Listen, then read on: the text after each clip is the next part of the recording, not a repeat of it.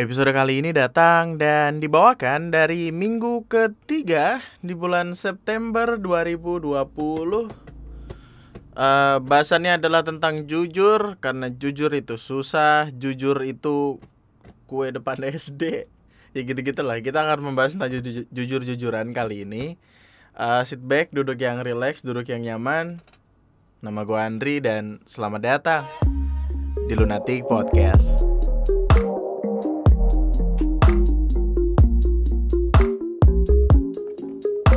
Dibelilah Odading Mang Oleh. Odading Mang Oleh. Rasanya Enggak, gue nggak tahu kenapa. Itu kan gue sempat masukin apa ya masukin Odading Mang Oleh jadi materi TNM kan? Materi di video TNM itu gue ngeliatnya kayak anjing. Ini ini strategi marketing yang bagus banget sih menurut gue dengan dengan catch fresh apa sih namanya? Pokoknya itu tuh easy listening banget gitu loh dan gampang terngiang-ngiang kemarin gue kan balik ke rumah kan. Balik ke rumah eh, benerin lampu beli lampu segala macem. Terus waktu lagi mau beli lampu di jalan kan ada kayak lapangan gitu. Di lapangan tuh bocah-bocah pada teriak-teriak gitu. Oh dading mang oleh gua harap itu apa siapa pun kreatornya itu tidak star syndrome ya lucu-lucu apalagi yang dia nangis apa nangis nangisin pacarnya yang ditinggalin eh yang ninggalin dia demi lelaki lain itu gara-gara dicodohin bapaknya. Anjing itu lucu banget sih. Anyway uh, how's life bagaimana hidup akhir-akhir ini? I know it's getting hard like really hard. Apalagi sekarang kan udah PSBB lagi. Uh, dimulai dari tanggal 14 kemarin. Gue tuh kayak kayak pengen live lagi gitu loh live ngomongin ya ngomongin apa pun gitu kayak ya jatuhnya kayak podcast sih podcast live gitu. Cuman kayak gue pikir-pikir lagi men scheduling gue jelek banget sih asli. Apalagi beberapa hari kemarin kan ya something really bad happen gitu. Gue gue nggak bisa kasih tahu apa tapi yang jelas itu ngefek banget ke hidup gitu dan nggak bisa nggak gua gua nggak mungkin bisa jadi ignorance tentang itu. Jadi kayak schedule udah parah makin parah. Tapi ya gue bakal nyicil nyicil lah. Eh PSBB tanggal 14 September. 14 ya iya gak sih? Iya tanggal 14 September sekarang hari kedua PSBB buat yang belum yang gak penting-penting amat jangan keluar rumah. Eh kayak sempat ada temen gue gitu nge Instagram storyin jalanan terus ada kayak bapak-bapak polisi sama TNI lagi lagi ya nungguin di pinggir jalan gitu loh ngeliatin siapa yang pakai masker atau enggak. Soalnya perkara masker tuh men kita udah ini udah bulan keberapa corona gue nggak tahu deh tapi udah selama itu tapi masih tetap aja ada orang-orang yang tidak menggunakan masker di tempat umum gitu. Kayaknya gini deh kayaknya emang apa ya corona ini nggak ngasih kita nggak ngasih lihat nggak cuma ngasih lihat kita mana yang jahat mana yang baik tapi lebih jelasnya tuh ngasih lihat ke kita mana yang pintar mana yang goblok gitu. Capek banget nih ngeliatnya. Orang udah sibuk-sibuk ngurusin kesehatan kecemar gara-gara kesehatan apa orang lain yang tiba-tiba datang kagak tahu aturan kemarin aja ya itu pokoknya gua, beberapa hari lalu lah gue ke Alfama ke Alfamidi ke Alfamidi depan komplek gitu ngambil duit sama ya beli beli stok bulanan gitulah itu men di depan kasir tuh udah ada garis gitu itu garis uh, customer buat antri itu kayak emang dijeda satu meter gitu. Tapi tiba-tiba ada ibu-ibu tersayang. Ibu-ibu yang gua nggak tahu entah datang dari mana. Tiba-tiba berdiri di samping gua. Lu tau gak sih tipikal tipikal orang yang nggak sabar buat mengantri? Padahal itu cuma gua sama dia doang. Tapi dia naro uh, barangnya tepat di belakang barang gua. Gua nggak tahu fungsinya itu apa. Gua nggak tahu apakah dia nggak nggak mau megangin atau gimana. Ya mungkin sih. Tapi bro kan udah ada line ya udah ada garisnya gitu loh. Biar kita sama-sama fair aja nih. Jangan deket-deket. Tiba-tiba dia bersin. Ya allah pulang gue langsung mandi baju gue lepas lepas gue cuci cuci semua. Karena udah setakut itu men udah semengerikan itu. Lu lihat gak sih angka grafik grafik positifnya tuh udah ada di tiga ribuan lebih? Makanya psbb lagi kan? Psbb ada nih. One thing yang orang-orang tuh suka lupakan gitu. Psbb ini ada untuk menekan laju per eh gue kayak politik politik apa sih politisi polisi po, ah kayak politisi banget gitu loh PSBB ini diadakan untuk menekan angka positif supaya rumah sakit tidak ke apa ke habisan kapasitas. Jadi ditekan supaya supaya seenggaknya yang positif tuh nggak banyak. Bahkan gue sempat ngelihat salah satu video gitu ada uh, ini ada line bunyi sorry bro. Jadi ada ada salah satu apa polisi atau apa gitu yang muter-muter ya nyuruh nyuruh orang-orang yang nggak ada kepentingan buat masuk gitu. Ya gua gua nggak mau ngomongin lebih jauh sih soalnya emang dari kemarin tuh perkara ini bener-bener si malakama banget gitu loh kayak episode bermata dua dan kita nggak tahu susah rasanya gitu untuk memihak yang mana tapi ngopi dulu lah Hodading mang oleh Yaudah anyway uh, skip aja bahasan itu. Ntar orang-orang tuh lagi pada sensitif banget gue nggak tahu kenapa anjing. Ntar ini kan sekarang hari Selasa nih. Uh, gue bikin podcast, upload podcast terus ntar ada bahasan tentang ada ospek ospek online tapi dia tetap marah-marah anjing itu lucu banget. Lu bayangin orang ospek online dengan jaringan yang belum tentu belum tentu selalu smooth gitu, belum tentu selalu lancar. Dia marah-marah tiba-tiba kamu paham nggak? Lu ini marah-marah diselak sama koneksi anjing lucu banget. Pokoknya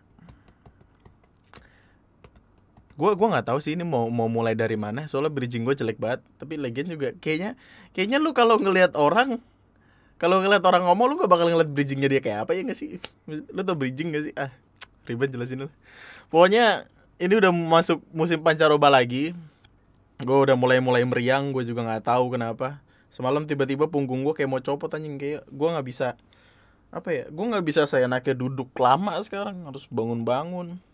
Ya itu kalau makin tua tuh gitu emang. Makin tua tuh kalau ada musim ganti makin insecure gitu sama diri sendiri sama badan gitu. Kalau panas jadi males ngapa-ngapain. Kalau dingin bawaannya pengen tidur mulu tidur mulu punggung sakit ya kan? Ya Allah. Ini punggung gue itu lagi sakit gue nggak tahu apa namanya. Entah asam urat mungkin entah entah encok begelinu gue nggak tahu. Tapi buat lu lu nih yang udah mau tua ya bro percaya gue ya. Kalau kalau kalau lu udah duduk atau bangun dari duduk dengan ada suara-suara itu menandakan umur lu kayaknya sudah mulai menua. Jadi kayak gue tuh kalau kalau duduk kayak ah gitu.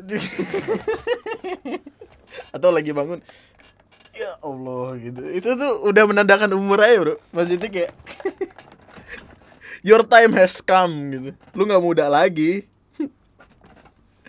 Dan gimana ya kadang tuh kita suka males gitu loh suka males buat mengakui kalau diri kita tuh udah udah makin tua gitu udah udah nggak sepantasnya ngelakuin hal-hal kayak kayak anak muda lagi gitu.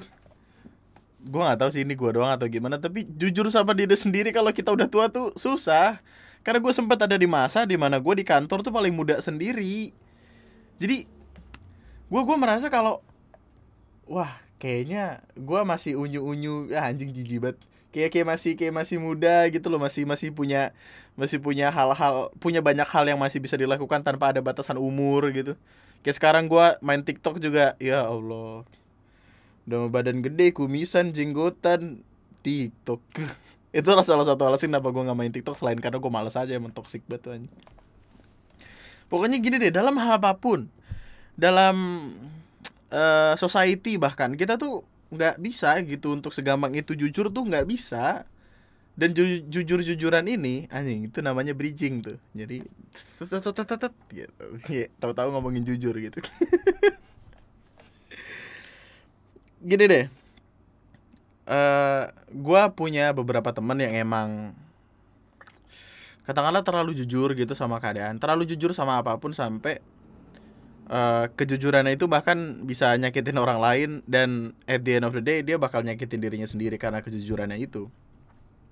Contoh paling sederhana deh uh, kayak lu ngomong atau ngasih tahu hal aneh tentang orang lain gitu. Meskipun itu demi kebaikannya kita nggak bakal boleh buat yang namanya jujur tapi asal-asalan. Nggak nggak nggak tahu positioning kayak gini sederhana banget nih. Lu sekolah bangun pagi berangkat ke sekolah ada temen lu di jalan. Temen lu habis makan nasi uduk. Lu tau gak sih tempe orek kan biasanya cabenya tuh masih masih rada potongan potongannya tuh masih rada gede kan. Tiba-tiba temen lu giginya ada cabenya. Terus lu bingung nih aduh gimana ini? Tapi masalahnya ketika ketika kita melihat teman kita yang giginya numbuh cabe eh numbuh cabe. Kita nggak tahu gitu. Mata kita tuh entah kenapa tertuju ke itu terus.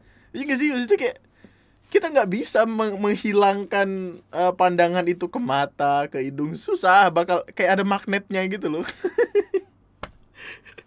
Kayak ada magnetnya gitu nggak bisa nggak bisa dialihkan.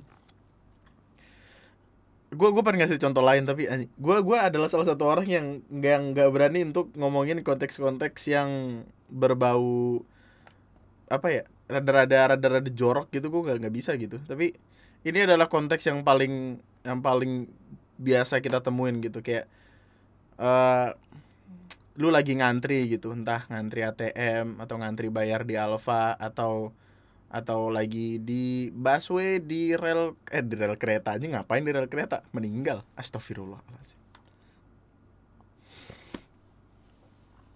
Itu saya tahu itu rada tidak masuk ya tapi tergua kata itu kayak tiba-tiba di depan lu atau di belakang lu ada orang yang yang keteknya tuh bau bau ini apa bantar gebang gitu. Atau kayak kayak ada tikus mati di situ gitu. Lu lu nggak bisa saya seenaknya bilang kayak ih anjing. Hmm. Bang deodoran murah kok bang. Gitu nggak nggak gitu gitu. Lu nggak bisa ngomong asal kayak gitu. Paling lu akan menggunakan gestur-gestur kayak yang kayak yang apa lu nutupin hidung lu gitu untuk untuk untuk seolah-olah bilang kayak eh bro di badan lu ada yang salah nih lu cari tahu dah gitu. Tapi itu kita kita harus sadar gitu kalau tidak semua orang memiliki kapasitas berpikir seperti kita gitu. Takutnya ntar orang gitu malah malah kita kita kasih kode-kode kayak gitu dia nggak sadar. Takutnya dia malah nutup hidung juga. Bingung gak lu? Terus story terjadi sekali eh, dua kali lupa gue pokoknya gue per, pernah naik kereta uh, naik KRL lebih tepatnya dari Bekasi ke Jakarta Kota nih atau pengen jalan-jalan. Oke mantap. Ngantri rame dong. Mau masuk tuh rame. Waktu masuk ke dalam keretanya tangan udah megang nih. Tangan udah megang. Tangan udah megang yang dipegangan di atas itu. Tiba-tiba ada orang datang tangannya itu tepat mengarah ke arah hidung saya tiba-tiba ada bau semerbak, bau kematian yang tentu susah untuk ditolak karena rame dan kita tidak tidak bisa menghindar. gue entah kenapa refleks nyium hidung apa nutup hidung gitu kayak kayak gini gitu. Dia sambil tangan megang gitu kayak pura-pura aja pura-pura. Pura-pura supaya dia sadar gitu. Tahu gak orang di depan gua tutup hidung juga maksud gua eh kan asalnya dari situ ya kenapa lau tutup hidung juga bos? Gitu kayak nggak nggak semua orang uh, paham apa kode-kode yang kita maksud gitu. Dan itu kadang suka apa ya suka menimbulkan dilema lah gitu. Kita pengen ngasih tahu tapi kesannya nggak sopan. Tapi kalau tidak dikasih tahu hidup kita terganggu. Gue masih berusaha nyari cara sih gimana gimana caranya bak supaya kode-kode kayak gitu bisa 100% on point gitu loh 100% dipahami sama orang-orang ini. Tapi gue masih belum menemukan caranya. Lu bisa kasih tahu gue lah gimana kayak gitu. Soalnya emang kalau kita jujur takutnya nanti orang itu sakit hati kita kena UU ITE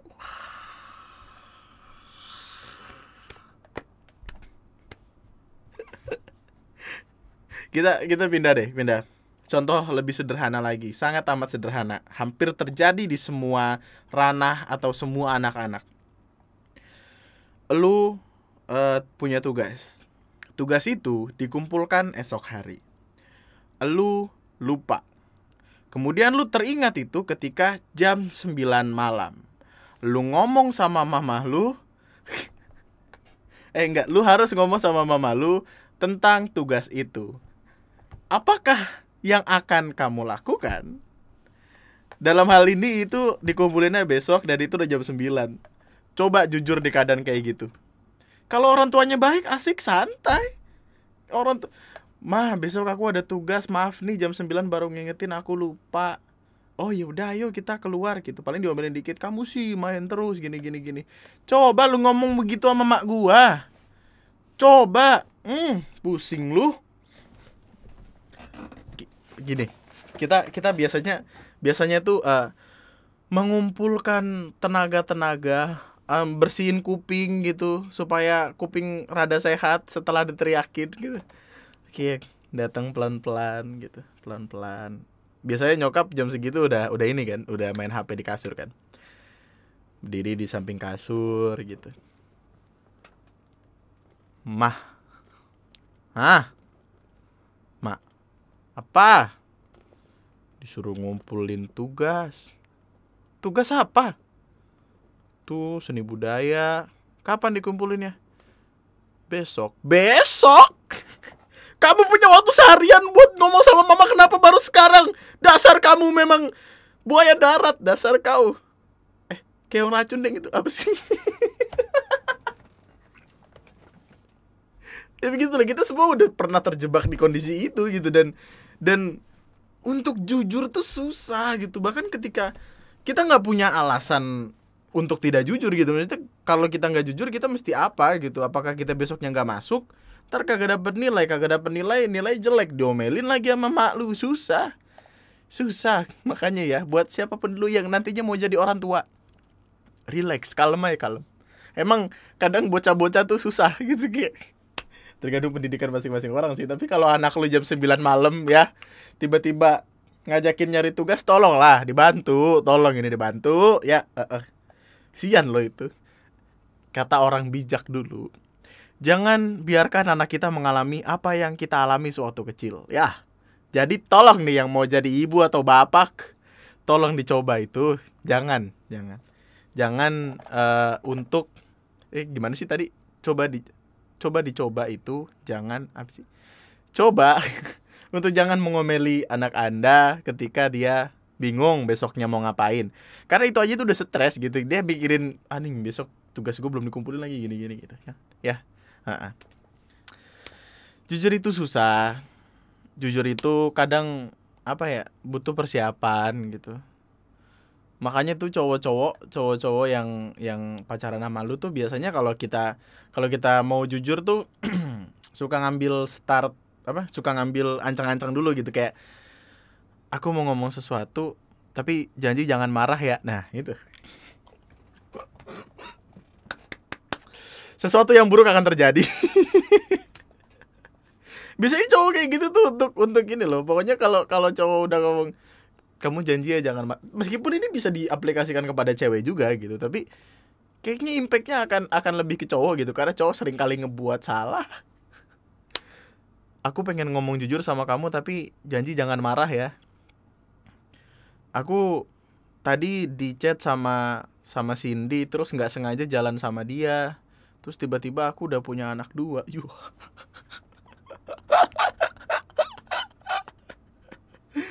aduh gini buat buat cewek-cewek gue kasih tahu cowok itu susah buat bohong. Kami kami kami tuh bego kalau mau bohong. Kami tuh kalau bohong suka panik sendiri suka suka bingung sendiri gitu. Kenapa? Gini yang gue yakini adalah kenapa cowok-cowok itu kesannya sering ke gap selingkuh? Ya karena cowok nggak bisa bohong, cowok tuh bego, bohongnya ketahuan mulu. Cewek kenapa tidak tidak mudah untuk ketahuan selingkuh karena mereka jago menyembunyikan sesuatu.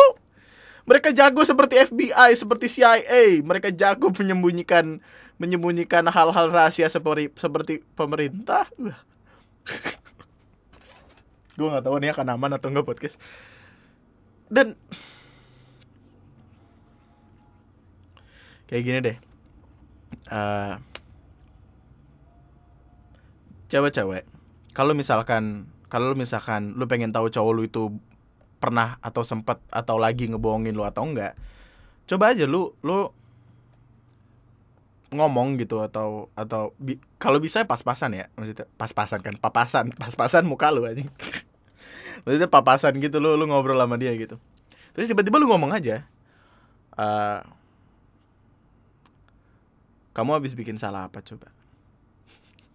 Atau atau kamu habis ngebohongin aku apa? Intinya bikin seolah-olah dia itu habis bikin salah habis bohong. Terus nanti kalau misalkan lu beruntung dia akan mengeluarkan dirinya dan dia akan jujur sama lu gitu. Coba jujur kamu habis kamu habis bohong apa sama aku? Karena cowok-cowok akan mikir kalau anjing ketahuan. Yaudah mending ngomong sekarang deh gitu. Gitu. Soalnya saya sempat terjebak oleh jebakan itu dan berakhir putus.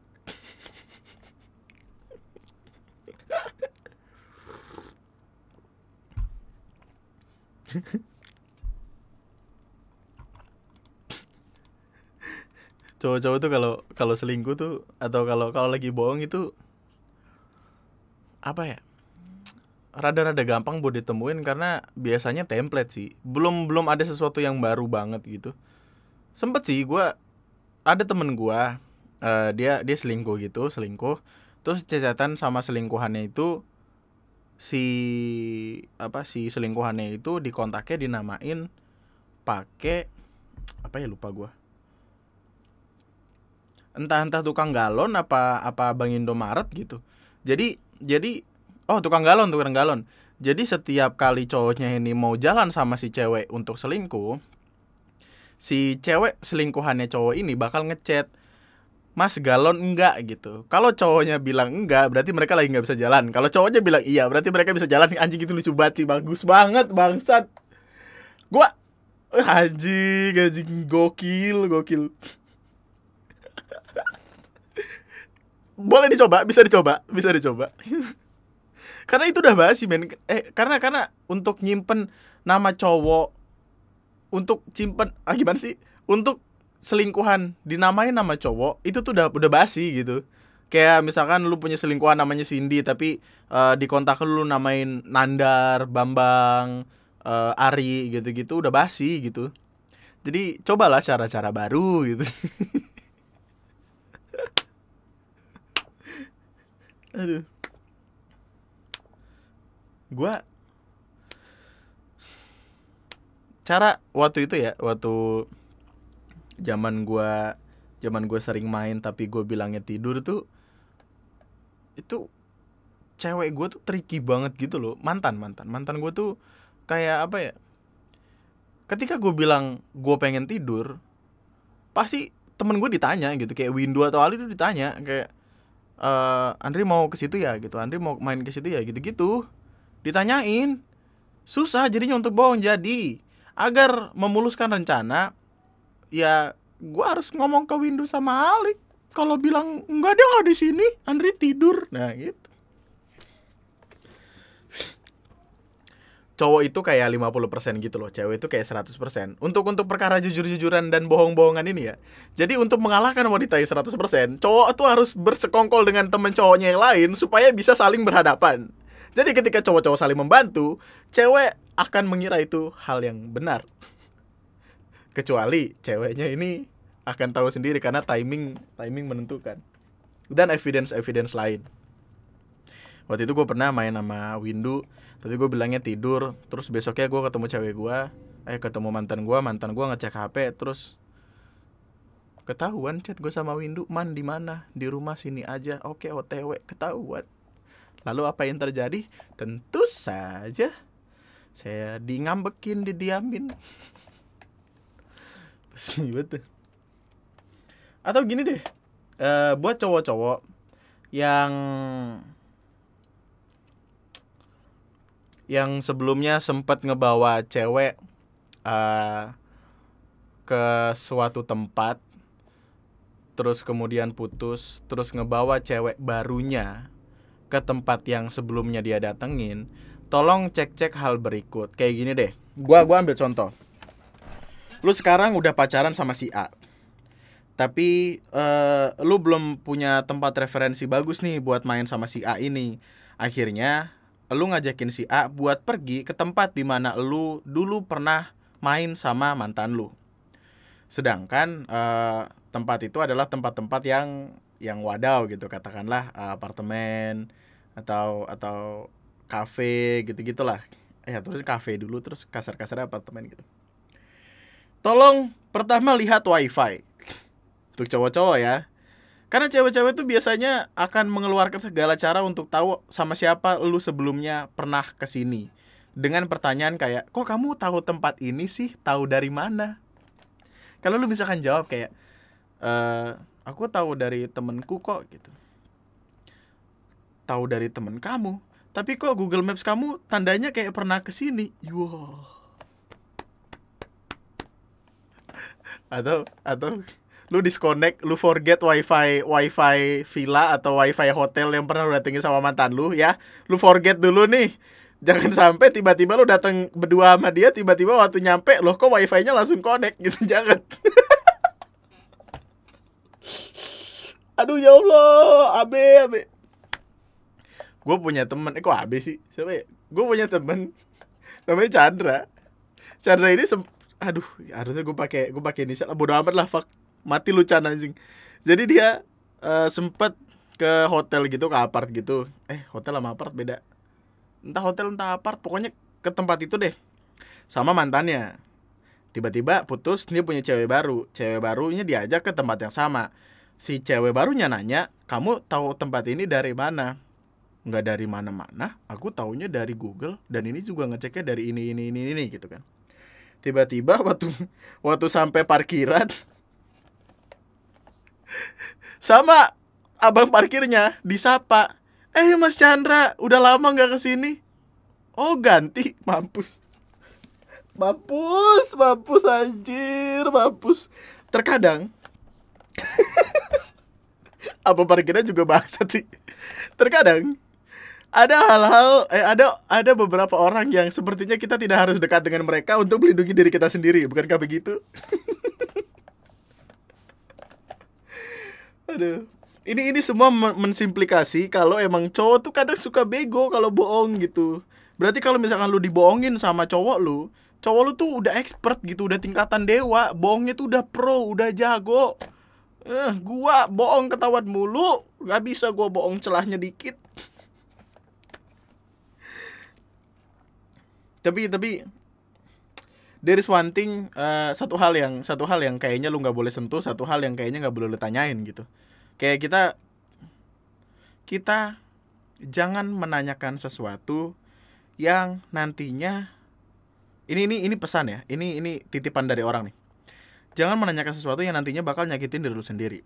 Kayak ngajuin pertanyaan pertanyaan pertanyaan yang bakal mancing sakit hati diri lu sendiri. Kayak kamu udah pernah ngapain aja sama mantan gitu. Jangan jangan. Tolong nih. Nanti kalau jawabannya tidak sesuai ekspektasi lu lu marah. Nanti kalau jawaban cowok lu bohong lu marah. Jadi udahlah. Sudah. Lupakan masa lalu biarkan dia bergandengan denganmu ke masa depan nanti gitu. Masa lalunya adalah urusan dia masa depannya adalah urusan kalian berdua. Gokil. Do that respect eh Mas Chandra. Ya elah. Aduh. Dan uh, ini udah setengah jam sih kayaknya aku mau cabut. Kayaknya nggak nggak mau lama-lama juga gue bingung soalnya.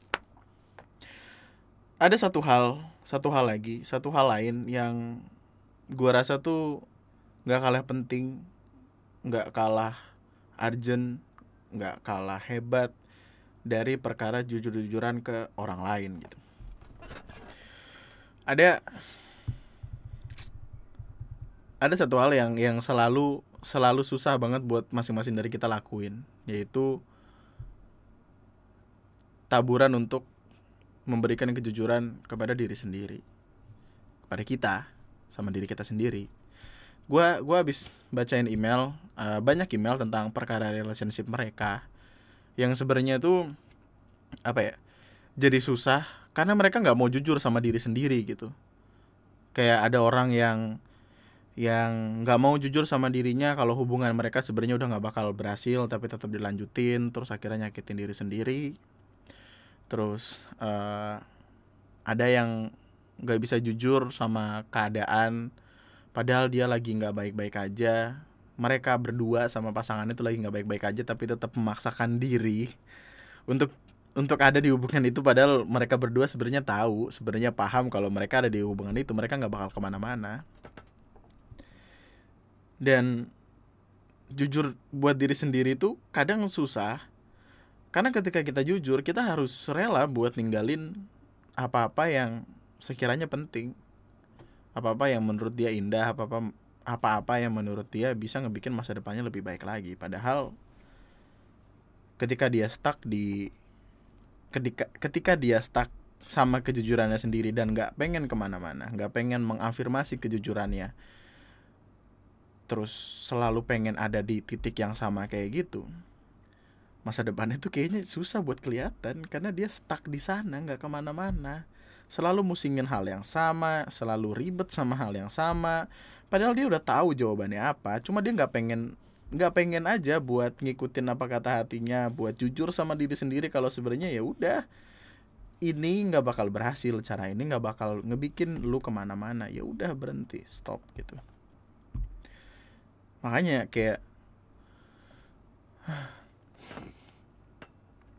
salah satu hal yang yang selalu gue sarankan untuk pertama kali dilakukan sama orang adalah ya lu temuin dulu lu di mana lu siapa lu bagusnya gimana lu bagusnya ngapain lu jeleknya di mana biar lu bisa ngakalin diri lu sendiri itu buat bisa jadi yang lebih baik yang lebih hebat yang lebih kaya gitu gitu jangan jangan kasih diri lu terlalu banyak alasan supaya lu eh jangan kasih diri lu terlalu banyak alasan cuma buat stay di tempat yang harusnya lu bisa cabut dari lama gitu. Padahal kalau gini, kadang-kadang tuh kalau lu mau jujur dikit aja lu lu udah bakal nemuin jawabannya gitu. Jawabannya tuh kayak di depan mata gitu loh. Jangan jangan suka bohong sama diri sendiri lah. Coba jujur gitu. Kalau mau udah ya udah. Kalau enggak ya enggak. Tapi kalau enggak resikonya ditanggung sendiri.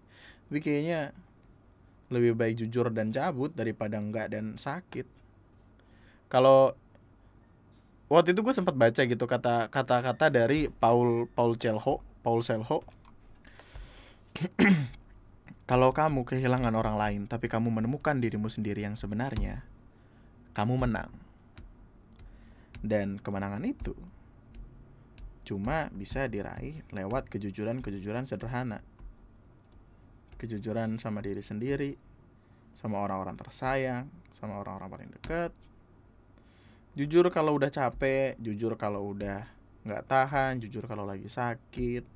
Kasih tahu ke orang-orang kalau kita lagi nggak baik-baik aja dan biarkan mereka ngebantu kita supaya kita jadi lebih baik.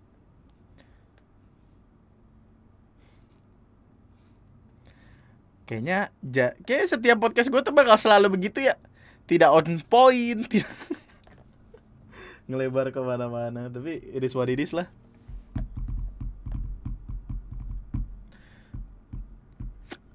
semoga kalian semua sehat-sehat aja. Karena karena kabar buruk yang gue terima tuh ada hubungannya sama kesehatan. Jaga kesehatan uh, pakai masker pakai hand hand hand sanitizer supaya bisa lebih aman ngapa-ngapain. Jangan lupa minum vitamin. Itu hemaviton C1000 tuh bagus banget itu ke dan rasanya juga enak gitu asamnya tak sama enak. Olahraga berjemur di matahari nanti kita ketemu di lain kesempatan. Kayaknya dalam waktu dekat sih. Thank you. Itu aja buat podcast gua kali ini. Nama gua Andri sekian dan.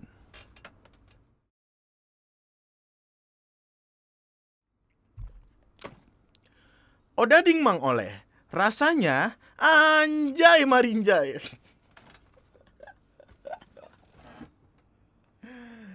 Oh my god, oh my lord. Gue tuh tadi ngeblank tau sebenarnya makanya langsung gue stop terus karena gue puyeng gitu. Nggak kayak kayak nggak. Pengen beli gorengan. Tau gak kemarin kan gue beli gue beli gorengan nih. Gue gue lagi ngidam gorengan tak kenapa gitu. Kan udah lama banget gue nggak makan gorengan. Terus gue gue kira gorengan itu satunya tiga ribu. Gue beli dua puluh ribu karena buru-buru juga kan buru-buru. Jadi gue beli gue tinggal terus waktu balik waktu mau bayar tiba-tiba anjing banyak banget bro. Seplastik gede gitu terus kan gue taruh di ini kan gue taruh di yang buat na- masak nasi nih. Penuh anjing kayak kayak kerupuk di atas bubur nasi ayam tuh gitu. Eh nasi ayam. Kayak kerupuk di atas bubur ayam gitu. Enggak. Terus akhirnya gue habisin sendiri anjing kolesterol gue ntar habis ini. Bye thank you